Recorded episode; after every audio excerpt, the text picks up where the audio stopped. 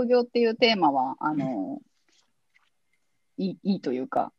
今、副業をやりたいって思ってる人だったり、もう会社としても副業やれっていうようなあの流れには来てると思うので、まあ、テーマとしてはいいのかなと思っておりますので、ぜひ、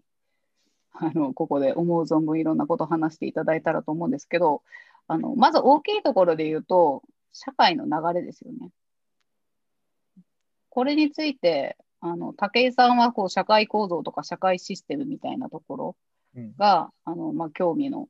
あるところだと思うんですけど、まあ、こういう副業だったり、こう個人と組織がこう、こう、なんていうか、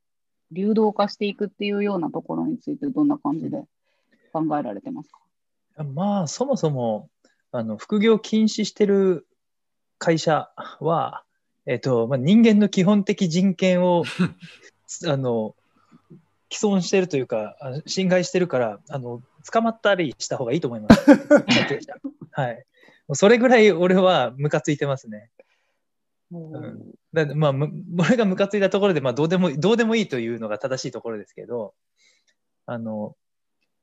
従業員っていうものを所有物としてあの考えてる結果、そうなるんですよね。うん、で、所有、人を所有物として考えるっていうのは奴隷制度と一緒なんですよ。うんうんうん、労働者っていうものをなんか持ち物として捉えるから、えっ、ー、と、まあ、オラオラ系の昭和な経営者は、売上と従業員数でマウンティングし合うんですよね。そう。だからもう、そういう思考に触れるだけで、なんか気持ち悪くなっちゃうんで、もう、なんだろう。早く滅びたらいいのになとは思いますけども。いや、でも、あの、流れとして、えっ、と、そもそも、なんか、エントロピーっていうか、物事ってずっと拡散し続けるもんだから、今までね、社会構造自体が硬かったものがどんどんこう、いろいろ混じり合っていくっていうのは、宇宙の流れから考えて、どう考えたってそっちの方向行くわけじゃないですか。ね、世界中でね、えっ、ー、と、白人、黒人、黄色人種とかがどんどん混じり合っていってるわけじゃないですか、今でさえも。それと一緒で、働くっていう行為自体もこう、混ざり合っていくのが普通なんで、うん、えー、なんか早いところそっちに舵切った会社の仕組みとか、まあ、個人の働き方を導入していった方がいいのになって思いますけどね。うん、はい。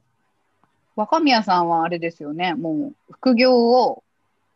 条件にして採用してるっていう、めちゃくちゃ変わった会社の採用してるというか、あの自分も含めて副業もルールにしようっていうので、だから僕も副業してないと会社にいられないんで、あのランサーズとかで、うん、あのタレント社員っていう謎の肩書きでやってたりするんですけど、あの すごい僕はあの細野さんがシェアしてたあれで、あのえっ、ー、と、武井さんの記事を読んで、で、もう、あの、僕がやろうとしていて、今やっろうとしてたのが10年前ぐらいに終わってるみたいな、2週早いなと思ったみたいなので、衝撃を受けたのと、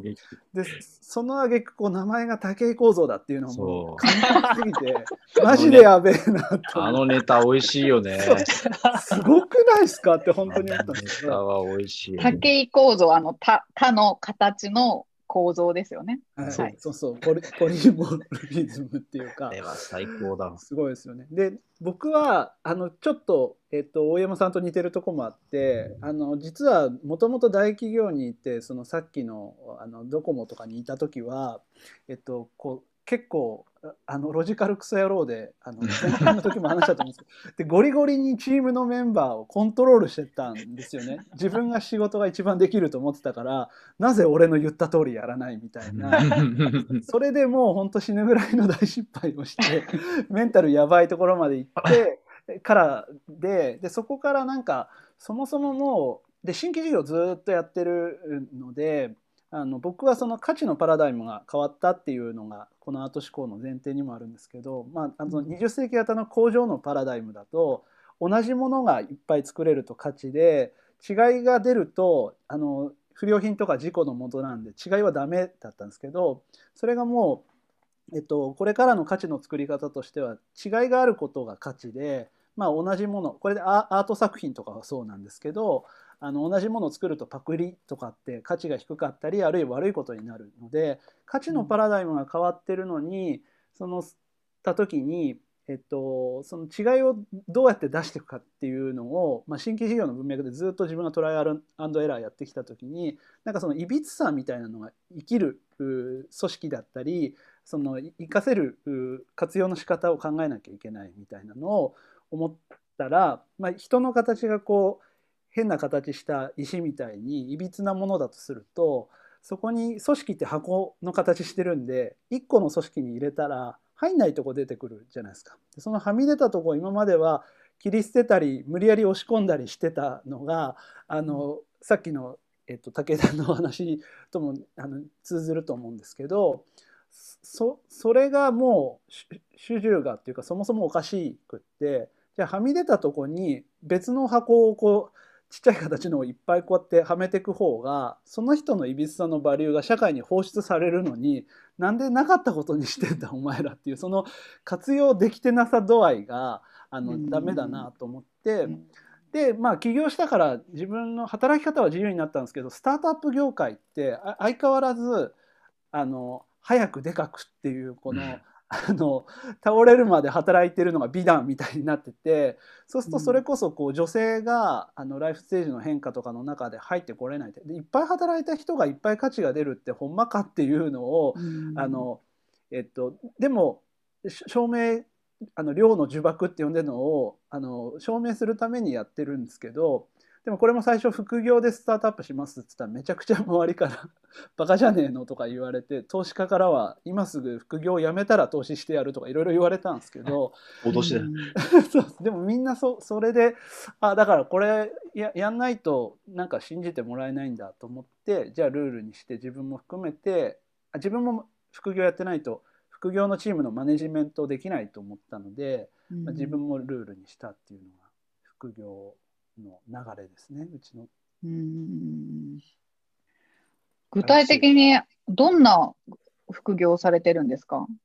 あどれくらいの、あの、いや、若宮さんの社員の方とか？あいろいろですね。で、まあ、大企業で働いていて、うちが、まあ、あんまりうちは主婦っていう考え方をしてないんですけど、まあ、雇用契約上は主婦ってなると、大企業で働いててっていう人と、うん、まあ、自分が経営者で、えっと、の中の一個としてやってるっていうのもありますし、まあ、フリーランスで複数のベンチャー企業やってるっていうのもありますしあと今は、あ今もいますけどあとうちはその生きてりゃ副業っていうのを言ってて 自然なあり方でこう副業してるんですよね本当は。な副業に反対してる会社ってそれで集中できなくなったらどうすんだとか言うんですけど、生活してる時って人はこう文人主義的にアカウント切り替えてたり、こうやってやってても子供どうしようかなって考えてたりはするわけなんで、そもそも副業してんのにねっていう、でなんかそれを今更禁止するとか言ってるってことはそのワーキングマザーのことを君たちはどう思ってたんだいっていう話だと思っていて、なのでママ業と副業は OK なんですよ。あと学業と副業も OK でお金を稼いでるかどうかではなくて1個にフルコミットするっていうその時間をフルコミットすることへのあの幻想を打ち砕きたいルールなだけなんで、うん、そうそういういろんないろんな感じです。人それぞれですね。だから。依存先を分散させるってことですよね、そうそうですね。もうまさにめちゃくちゃ大事ですね。依存先分散、う。ん、そうそもそもアンペイドワークっていう言葉があって、うん、あのお金が支払われない労働これってまあ家事のあの主婦の家事のこととか、まさに今若宮さんおっしゃったことですけど、そもそもお金を生むだけが経済活動じゃないですからね。だって主婦の仕事ってアウトソースすると年間で1500万ぐらいかかるって言われるんですけど、うん、それをやってるってことは仕事してるんですよねって話で、うん、そうそうそう。本当にそうでなんかで僕時短っていう言葉が大企業にいた時すごい嫌いであの、うん、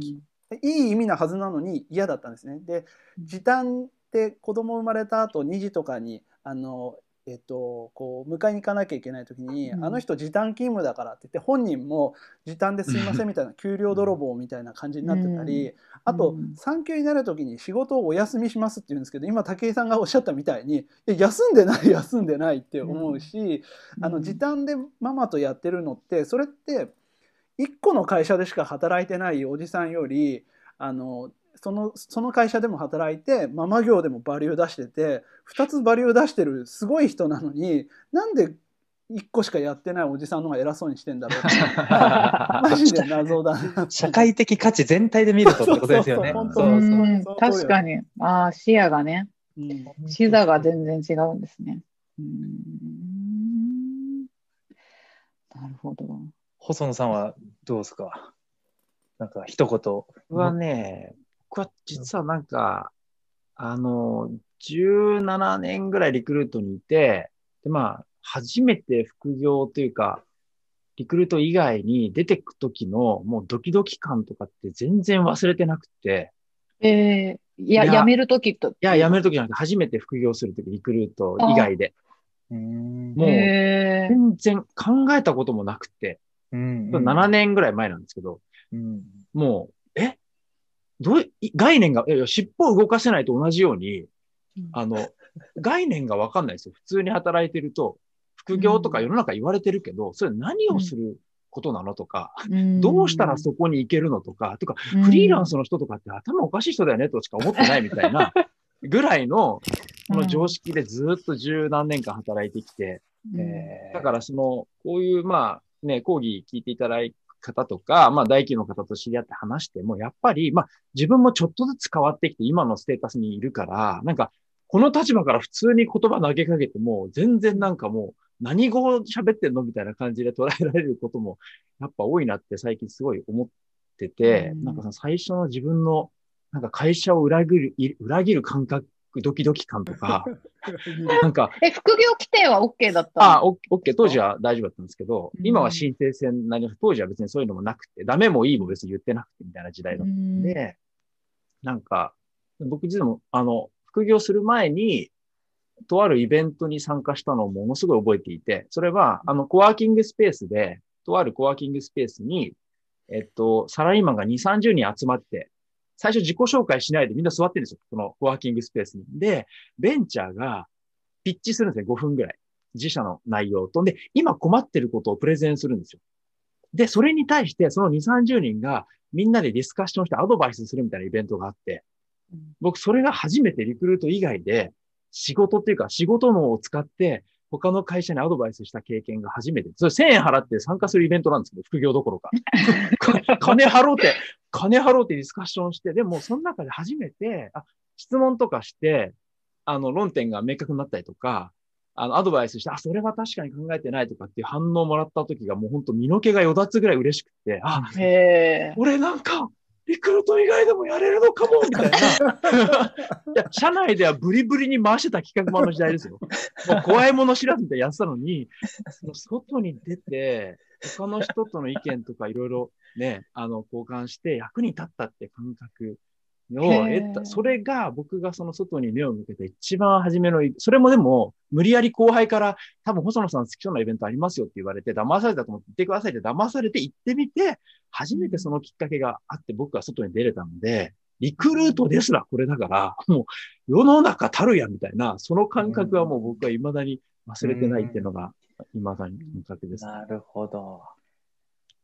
うんその感覚、重要ですね。多分、世の中の多くの人は、その恐怖感というか、いやー、いや、そう。本当そうだんでしょうね。ちょっと俺全くわかんないです。竹井さん、竹井さんも言っちゃってるから、でも。就職したことない。確かに。就職したことない。いやいや、でもその分、なんか純粋な眼差しというか、もう完全ゼロベースでどうあるべきかを武井さんが描き続け、行動し続けるっていうのが、多分僕とか若宮さんからすると、もう、なんていうの、10年先行っとるな、みたいな、もう圧倒的な純粋感がすごいなっていうふうに感じて、いつも拝見させてないかなかのオフロードですけどね。道なき。法律がまず整ってない。そう、だから、ねそういう制度とかにまで目を向けてね、トライアルされてるのとかってすごいパイオ。ニアでありがたいなと思って、後ろ歩いてます。いやいや、そう言っていただけると、なんか、あの、ね、身を犠牲にしてる甲斐がありますよ。